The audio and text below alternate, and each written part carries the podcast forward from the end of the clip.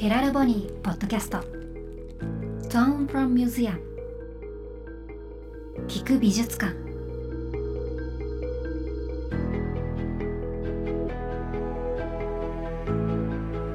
福祉実験ユニットヘラルボニーの契約アーティストにフォーカスするポッドキャスト。Tone from Museum 聞く美術館。こんにちは小川沙羅です。そして私のパートナーははい、えー、いつもながらヘラルボニーの増田孝也です。どうぞよろしくお願いします。よろしくお願いします。えー、毎回一人の異彩アーティストにスポットを当ててその方の魅力作品の魅力を聞く美術館として楽しんでいただくポッドキャスト。今日はどのような魅力あふれるアーティストなのでしょうか？九州大分からですね藤田希さんという作家さんをお招きしております、はい私自身本当藤田さんの作品のものすごくファンでですね、うんうん。うん、まあ、いつか所有させていただきたいなってすごく思ってたりするぐらい、はい、あの素晴らしい作品なんですが、はい、あの作品としてはですね実はコラージュでですね紙の上にさらに紙が重なってみたいな形で例えばリンゴの作品とかは、はい、リンゴがたくさんなんでしょう切り絵になっていてそれに重なっていて、えー、とか本当にね面白いんです。あと今日も聞きたかったのは「ととと」って作品名の作品があって、はいはい、後ろに「ほほほ」って書いてあって、うんうん、なんで「ほ」なんだろう文字がね書かれてるんですよね。気になるのいっぱいあるなと思ってなので今日、楽しみにしてました。はい、私もあの先日アートインユーってヘラルボニーの展示で実物見させていただいたんですけど、はいはい、まさにそのとっととって書いてあるものがもうパッと目に入ってくる。でそれでこれどうやって作られてるんだろうと思ったら切って貼ってあるんですねそうなんですよなのでねすごくその陰影をちょっと感じたりとかセンスにあふれてるなと思っているので、ぜひ藤田ヘラルボニで検索しながら聞いていただけたら嬉しいなと思います。はいということで本日は藤田希さんそしてお母様の静江さんにつながっています。はじめまして。はじめまして。よろしくお願いします。さんありがとうございます。のぞみさんは席を立たれてるようですね。はい、えっ、ー、と奥のソファーでなんか iPad で音楽聴いてます。ゆったりと。よかった先ほどね少しあの事前にご挨拶をさせていただいて今日はよろしくお願いします。お願いします。あの今大分県にお住まいということなんですけど、ご自宅ですかそちらは？そうです。自宅のリビングです今。そうなんですね。じゃあもう今本当にお家でゆったりと過ごされているのぞみさんなんですけど、このスタイルの絵っていうのは昔から描かれてたんですか？いやコラージュになったのはもうここ数年なんですよ。その頃は、えっと、結構文字とかお店のロゴマークとかがすごい好きで、うん、なんか最初に書き始めたのはそういうマークとかを書き始めてでも書き始めたのもまあ小学校3年生ぐらいなんですけどね。ああそうなんですね。えどんなロゴとかマークがお好きだったんですか？イオンとかの,、あのマークとか、あとスーパーとかの本当ロゴマークとかあと床屋さんの、なんかサインポールと看板みたいなのとかそういや実はですねサインポールで思い出しましたけど藤田希さんとの出会い、うんうん、ヘラルボニーのっていうのはあの2021年ぐらいかな。ヘラルボニーでハンカチアワードみたいなのを行ったことがあって、うんうん、その時にまあ、本当何千点ぐらい作品のね応募があった中で、はい、藤田さんの作品がかっこいいっていう作品名がサインポールだったんですよ、ね、サインポール。その時にあのヘラルボニーとしても藤田さんと出会いましてそこからその作品がハンカチになったりとか、うん。うん、本当そこからヘラルボニーのギャラリーで展覧会やらせていただいたりとか本当にいろんな形でねサインポール出会いだったなと思いました。いやあの今私の手元の資料にもサインポールが絵になっている作品あるんですけど、うん、すごいかっこいいですね。いやいやかっこいいですよ。床屋さんのあの入り口にある赤白青のボールがこんな風にアートになるんだっていう驚きとこれも全部切って貼り合わせて重ねていってるんですか？へえ面白いな。じゃあそうやって街中でこう目に入っていたものを小さい頃から好きで描いたりとかしていたんですか？本当最初はもうずっとなんかただただこう眺めてるだけっていうか、うん、お店の看板とかを見かけるとこうお店に入らずにもうそこにずっとぼーっとこうちょっとうろうろしながらなんか目を追ってずっと見てるっていうような感じで逆にこうなかなかお店に入りたくても入れないみたいな感じになってなんか眺めてて、うん、それでやっぱ中に入れないからそのいわゆるこうお店とかスーパーとかのチラシに同じようなロゴマークがあったりするので、うん、それをこう切ってそれを持たせてたりとかしてお買い物に行ったりとかそこでとどまっちゃわないように持って買い物に行ったりとかしてたんですよ。あじゃあ本当にロゴが好きで見てたいんですね。うん、そうですね。本当にもうずっと眺めてる感じでしたね。うん、でも本当に藤田さんはね、私の兄貴ともすごい似てるなって作風から感じる部分がすごく多くって、うん、私の兄貴も昔小学校時代の自由帳ってロゴマークだらけなんですよね。本当に。東北銀行とか岩手銀行とかロッテとかもう資生堂とかもう本当に、うんそのロゴを書いてるんですよね。でその中にたまたまヘラル語にヘラル語にって2つ上下で並ぶやつが何十冊と登場してきてるっていう感じで、うんうん、まあ、兄貴にとってはロゴとか会社の感覚だったんじゃないかなって思ってたりするんですけど、うん、なのでああいうその形とか文様にすごく失着されるっていうのは特にやっぱり自閉傾向の強い方には多いのかななんてことはすごい藤田さんの作品を見ると兄貴を思い出す部分があるなと思います。へそんなロゴとかを、まあ、最初見ていたものを絵に描いていくっていうきっかけとかはあったんですか？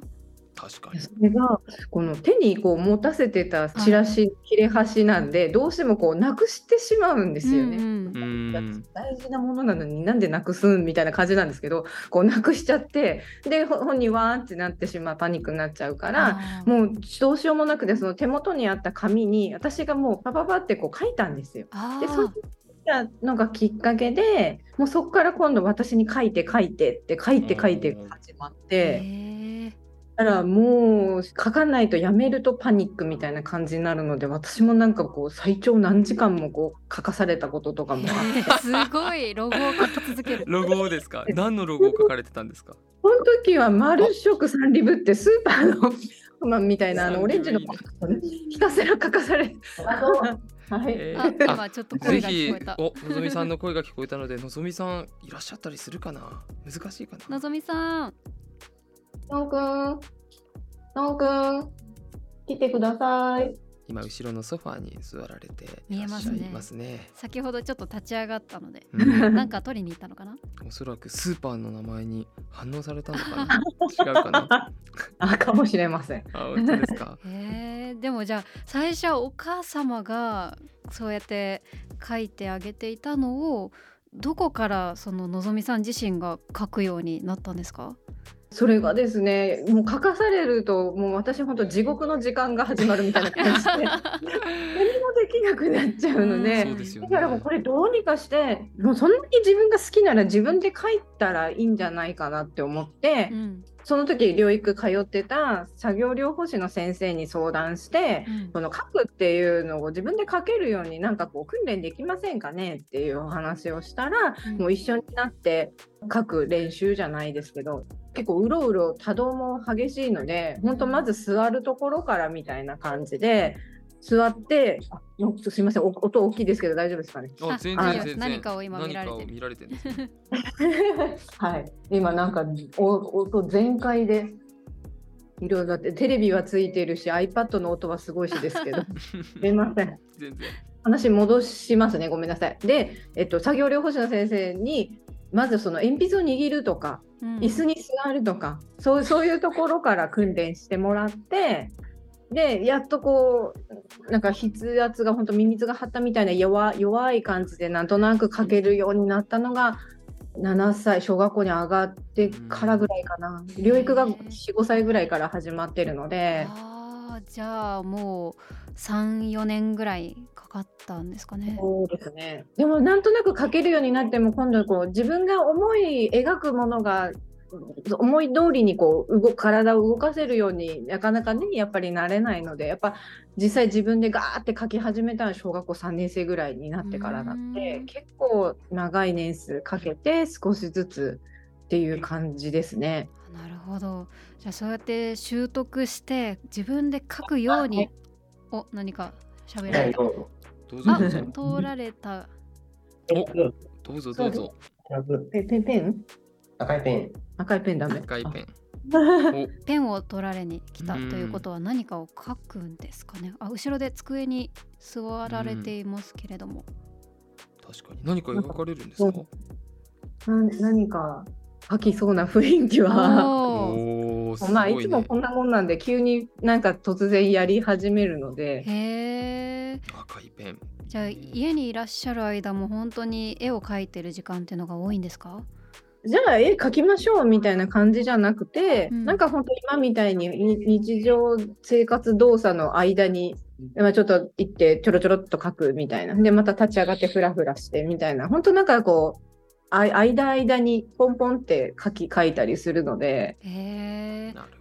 今回のあの収録の前もねあのリンゴの絵を描かれてたっておっしゃってましたね。どどんな絵が描かれてるんですか？ありますか、自己申まさにあのリンゴだ。あの作品と同じリンゴですね。そのリンゴのそばにあのお母様が多分自己紹介の セリフを書いてくださってて僕の名前は藤田のぞみ。好きな食べ物はリンゴ。でリンゴの絵が描いてある。えー、やってほしいな。そうですね。後で声が聞けたらいいな。ありがとうございます。へいやいいですね。後ろでも今引き続き何か作品を生み出されていますけれども、いつも使う画材とかはどんなものなんですか？基本的にクレヨンが多いんですけど、クレヨンとボールペンが大体多いです。へ今回本当アートインユーの展覧会でも一番最初に販売決まりましたから藤田さんの作品が2作品ともに。あお作品を持ってきてくださったのか。あ、わかります。お、なんて書いてるんですか？トイザラス？あすごい。かっこいいですね。すごいかっこいいじゃん。これ後ろで今パッと書いたやつですよね。めちゃくちゃかっこよくないですか？これを見せろって言ってるんじゃないかな。すごい。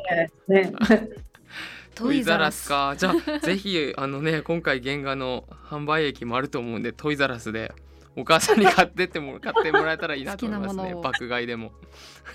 検討します。前向きに。すごいですね。じゃあこうやってもう日々どんどん作品が生み出されていってるんですよね、いやかっこいいからね。本当に藤田さんの作品、やっぱりパッと本当に誰しもが知ってる企業の社長さんだったんですけど買ってくださった方が、もう本当にいい買い物をしたと思ってますって僕にも連絡をいただいて藤田さんの作品今回も三越とかで出ると思うんですけどすごいコレクターになられるんじゃないかなっていう雰囲気を感じましたすごく。いやだからこれを聞いている方ももしかしたら藤田さんの作品を手に取る機会があるかもしれないっていうことですよね。うん。いや本当に本当にぜひ藤田さんの作品はこれからどんどんどんどんフューチャーされていくんじゃないかなって勝手にすごい予感をしています、はい、私も欲しいですね本当になんていうかヒップホップとかお好きな方に結構響くんじゃないかなっていう感じ、カルチャー系でねそれこそシップスさんで、うん、あのロンティが藤田さんの作品は販売されたりうん本当にねいつかストリートカルチャーとかスケートボードとかそうですね。入ってくんじゃないかなっていう、ね、スケートボード絶対いいですよね、この絵柄が入った。かっこいいと思いますよ。ヘラルボニーで作れないですか？逆にのぞみさんははい。あここに俺の絵を入れてくれみたいなのはあられたりしますかね。本人は結構ねどこまで分かってるのかどうかがちょっとわからないんですけど今みたいにやっぱこう持ってきたりするので前は全然そんなことなかったんですよ。それがこう書くものと自分で書いてこう飾飾るとか配置するものお家のねリビングのどっかにこう配置したりすることがあるんですけど、うん、配置したり私に持ってきたりって私に持ってくるっていうのが1個増えたんですよね動作。私が何か こうどっかに出して展示しててっていうのはなんか分かってて、まあ、もちろん展示されたら行けるところは全部連れて行っているので分かってるとは思うんですけどだから何かは分かってるとは思うんですけどね。へじゃあ例えばご自身の描いた絵がそうやって服になったり飾られているのを見た時ののぞみさんの反応っていうのはどういう感じなんですか？や意外とクールで。クールなんですね。で。もこうやっぱり写真どうしても撮るじゃないですか、うんうん、そう置いてあったりとかするとスーッとピースマークするんですけど。スーッと。スーッともうさスーッと行くんですけどまあでもすごいこうここれ俺俺のみたいな感じな雰囲気はあんまないんですけど、でもやっぱ分かってるからこう、ね、目の前に私がこう写真と撮ろうとしたらスーッて行くので、ん。なんかそういうなんとなくは分かってるのかなっていう。でもきっとお母様が喜ばれてる感じとかそういうのはすごくきっと察さられてるんじゃないですかね。それはすごく感じます。多分そう私だったり周りの人たちとかから、うん、あのね、展示されたり商品になったりとかしたらやっぱ買ってくれた方とか見に来てくれた方とかがやっぱりいろいろ声をかけてくださるのでやっぱそういうのですごく喜んでるあみんなが喜んでくれてることを喜んでる感じがとてもします。いやだからこそねこうやって絵を持ってきてくれるそれも喜びなんでしょうねきっとのぞみさんの中でも。なるほど。それなりの表現なのかなと思います。いや本当に今までまあ絵もそうですし生活の中で本当にいろいろな苦楽を共にされてきたと思うんですけど特にこうのぞみさんと過ごしてきた中で印象に残ってることとか思い出深いことありますか？俺本当最近の話なんですけど、はいはい、春にちょっと私が体を悪くしたして2週間ぐらいちょっと入院しなきゃいけない。そうだったんですねど、その時に、えっと、のぞみはあの短期入所って施設の方に2週間入所をして、はい、その間に私が入院するっていう段取りだったんですけど、うん、えー、その時にあのそんなにね長い間親子離れたこともないし1人で施設でねあのもう寝泊まりしてっていう生活ってもう初めてだったのでもう私の方がすごい心配で、うん、前日の夜にちょっとお風呂とかの介助がまだ彼は必要なのでちょっと介助をしながらもういろいろ切々とこう言い聞かせてて、うん、あの大丈夫とかなんかこうしようねああしようねなんて言いながらもういろいろ話しかけてたらあの心配せんでって急に言ったんですよ。ちょっとびっくりで、うん、いやもう普段まあ本当にね単語とかでしかなかなかこう自分の要求を伝えるとかそういう感じでなかなか会話っていうのも難しいような子なんですけどいやそれが心配せんでって言われてもうそれがちょっと私の中で衝撃でもう多分もう忘れられない。だからあ本当その言葉を聞いてあなんかもう私はもうなんかもう心配しないでのぞみを信じようと思ってもう大丈夫ってなんかすごいその時思ってやっとその時に自分自身の体の心配をすることができたのでそれは本当のぞみのおかげだなと思ってその心配せんでっていう言葉はもう忘れられないです。すごいもう泣いてしまいそう。本当に素敵な、きっといろいろのぞみさんの中で察する部分があったんですよね。確かになんかうちの兄貴とかも「ブラタモリ」って番組が終わる時に、はい、まあ本当ブラタモリが終わっちゃうって兄貴にとっては相当な出来事なんで、うん、10年も見て、ね、そうそうそうそう。そういう時やっぱり何ヶ月も前から、うん。ブラタモリ終わるからね。ブラタモリ終わるからねって母親が何月何日で兄貴ももう何月何日ブラタモリ終わりますって、えー、何月何日ブラタモリ終わりますって言うんですよ、うん、でも本当に終わってからは一言もタモリの話しなくなったって言ってたからね。そうなじゃちゃんとやっぱり。同じレベルの話じゃないけど。あのいやでも本当にきっとお母さんもでも帰られてきてからの反応はどうだったんですか？いや帰ってきたら6キロぐらい体重が彼は減っててもう衝撃で。そうか。あらそれはじゃあ喉も通らなかったってことなんじゃないですか？うんまあちょっとやっぱね変色がね多いのでねやっぱりこう出されたものの中で食べ自分が食べられるものしか食べないものですから、うん、やっぱり必然的にやっぱり減っていくっていうのがあって自分が食べるものはちゃんと食べてたんですけどね。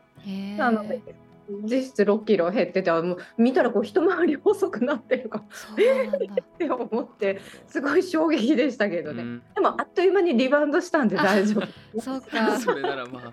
本当にね。えー、普段お家ではどんなものを食べられてるんですかのぞみさんは？結構麺類とかは大好きで割とうどんとかお蕎麦とかよく食べたりとか、うん、甘いものがねすごい好きでチョコレートとか、ね、ああいうのお菓子は大好きなんですけどね。あの絵を描くこと以外で好きなこととかよくやってることってあるんですか？もうあのやっぱ iPad でずっとうろうろしながら音楽を聴くっていうのがやっぱり大好きで。へえ音楽がお好きなんですね。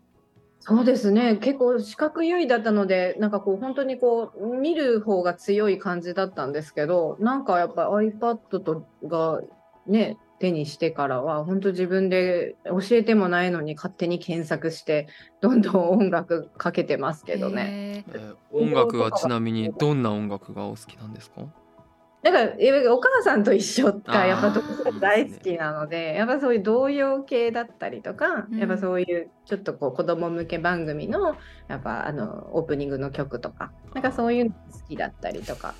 確かに。あのたブラタモリで思い出したんですけどタモリさん好き結構好きで、タモあ本当ですか？タモリさんはねなんかねあの眼鏡と ネクタイがね多分眼鏡が好きなんですよ。うちの兄貴ともとにかく。なのでもうイオンとか行くと眼鏡ゾーンで立ち止まって1時間ぐらいいるんですよ。あすごいです、ね、なんでよっぽど吟味してるけど絶対買わないんだけど、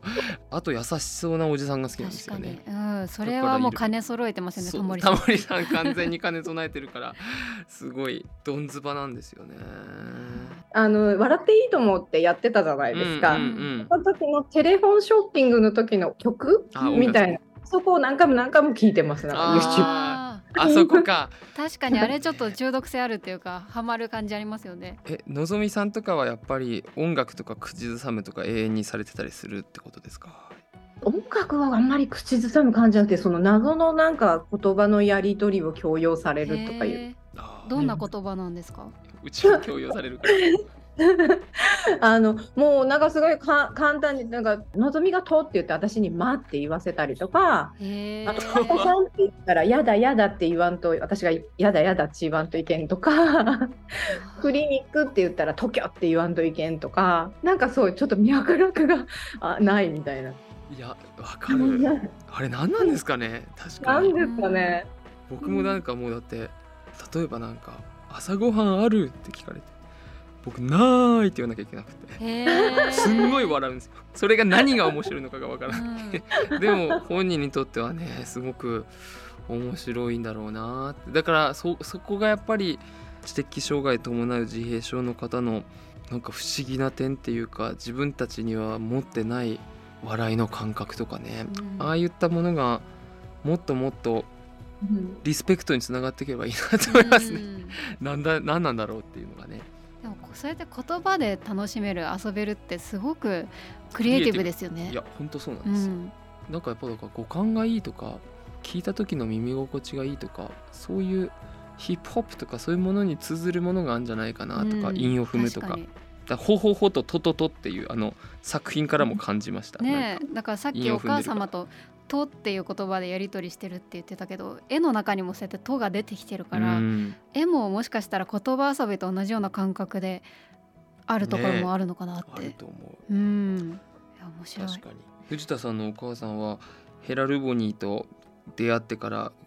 藤田さんが変わったこととかお母さん自身がとか周りが変わったこととかって少しでもあられたりされますか？いや、少しでもどころの騒ぎではないっていうか、そうそうなる運命だったのかなって思うぐらい、うん。やっぱりね、サインポールでハンカチのアワードが取れたっていうのは、私にとって大きな大きな転機だったっていうか、書けるようになってからは、のぞみがやっぱすごいいろんなところにや書き、まあ、多分そこ映っちらって映ってたりとかもするかもしれない。ここちょっと動かしたら見見えるかな？なんか壁に壁にすごいすごい。書いてたりとか。自宅の壁がアートなんだ。あのあのドアを開けたそこにもあるんですけど。はいはい、ありますね。あのとにかくこう壁やら、まあ、ここれこれはまだ全然軽い方で前の家に住んでた時もすごかったので襖とかいろんなところに書きまくってて、うん、もうなんだろう私本当落書きっていう感覚だったので私の中ではもういわゆるま問題行動みたいなのの一つぐらいの感覚だったから、うん、やっぱりこうやってその問題行動とかではなくてこのアートの観点っていうのを自分の中に入ったことによってすごい世界が変わったっていうか見見方も変わったっていうか本当人生そのものが変わったのでもうこのヘラル・ボニーさんとの出会いっていうのは本当に運命だったのかっていうぐらいすごい衝撃で。ありがとうございます。そう言っていただけて。うん。いやでも本当に素晴らしいアートですよねいやいや本当にそうなんですよ。かっこいいからね単純に。もういけてるし、うんうん、美術家の目線から見ても多分あの21世紀美術館のキュレーターの黒沢さんもやっぱ絶賛されてたしすごいやっぱワクワクするものがありますからね。なんか自宅の壁もチャンスあればぜひ額縁に入れて売りましょう、うん、それはやりすぎだけど。バンクシーみたいな感じで。いいですね、うん。いやそんなのぞみさんとお母様これから一緒にやっていきたいこととかヘラルボニーでこんなことがしてみたいとかあったりしますか？ぜひ要望あれば教えてください。でヘラルボニーさん障害のイメージを変えたいっていうのをすごく言ってらっしゃってもう本当にそれ共感でしかないっていうか、うん、なのでなんか私も本当にやっぱ障害者の人とのなんか出会いってなんかちょっとネガティブな出会いの場面がやっぱすごく多いんですよね。でも作品とか展示とかを通しての出会いはすごく素敵なキラキラした素敵な出会いなのでやっぱりそういう出会いの場を私自身もたくさん作りたいしその場に居合わせたいっていうのがあるのでそういうなんか機会やチャンスをたくさん恵まれたらいいなっていうのはすごく思っっててでやっぱこうアトリエだったりなんかギャラリーだったりみたいなところの場がなんかなんか私自身もこうなんとか作れたらいいなとか、うん、そういうところにいろんな人が訪れてなんかすごい素敵な出会いのなんか生まれる場所みたいな作ることも私自身ができても楽しそうだなって思うしそういう場面がいろんなところにたくさん展開していくっていうのもそのヘラル・ボニーさんの力でなん。かその展開がねそれこそ海外とかすごい広いところでなんかあの展開されていっぱいいっぱい出会いの場ができたらすごいいいなっていうのはすごく願ってます。夢です。そして今のぞみさんが立ち上がってちょっと部屋の中を回っていたんですけどお声が聞けるかな？どうだろう、うん、最後にね藤田のぞみさんいけるかな？文句、はい、聞いて聞いて。はい、聞いてください。お願いします。はい。入って。入って。入っては言ったんですけど。でもこの距離でも声が聞こえるから。うん。そしたら好きな食べ物練習で書いてあったので聞いてみますか？最後にいけるかな？じゃあお母様から聞いていただこうかな。のんくん、来てくれる？来てくれる？来て来て、ありがとう。最後に来てください。なんか、あ、来てくれた、ありがとう。素晴らしい。のぞみさん。素晴らしい。嬉しい。改めて自己紹介する？うん、僕の。僕の名前は、好きなためのはリンゴです。ありがとうございます。ありがとうございます。お、もう立ち上がった。すごい。もうやり終えた。役目を果たして。素晴らしい。最後に。いや嬉しいな最後ちゃんと聞けてよかったです。よかったよかった。うんうん、ぜひこれからも頑張りましょう。よろしくお願いします本当に。お願いします本当に。はい。そして高谷さん、あの藤田希さんの絵を見れる機会があるんですよね。そうなんです。ヘラルボに7月の24日で5周年をわあおめでとうございます。迎えるんです本当に。おかげさまでありがとうございます。そちらを記念してですね異彩の百貨店という形で日本橋三越本店の1階をドーンと使ってですね7月26日の水曜日から8月8日までポップアップショップ兼ギャラリー本当にあまたのイベント企画を大きく行いますのでぜひそちらお越しいただけたらと思うんですがそこでですねなんと藤田さんの作品がキービジュアルに抜擢いただいておりました。ちょっとちらっと見させていただいたんですけど本当にヘラルボニーって書いてますもんね。そうなんです。でこちら日本橋三越の350周年記念との連動企画という形になっていますので藤田さんのオリジナルで350って書いてあったりヘラルボニーって書いてあったり三越って書いてあったりもう全て要素が包含されているですね。ね素晴らしい原画作品が今回キービジュアルでさまざまなところで展開されますのでぜひ皆様お越しいただけたら嬉しいなと思っております。私も絶対見に行きます。皆さんもぜひぜひ足を運んでみてください、はいということで藤田希さんそしてお母様の静江さんもう本当に今日は素敵なお話ありがとうございました。ありがとうございます。はい、これからも作品楽しみにしております。そして高谷さん次回もよろしくお願いします。はいよろしくお願いします。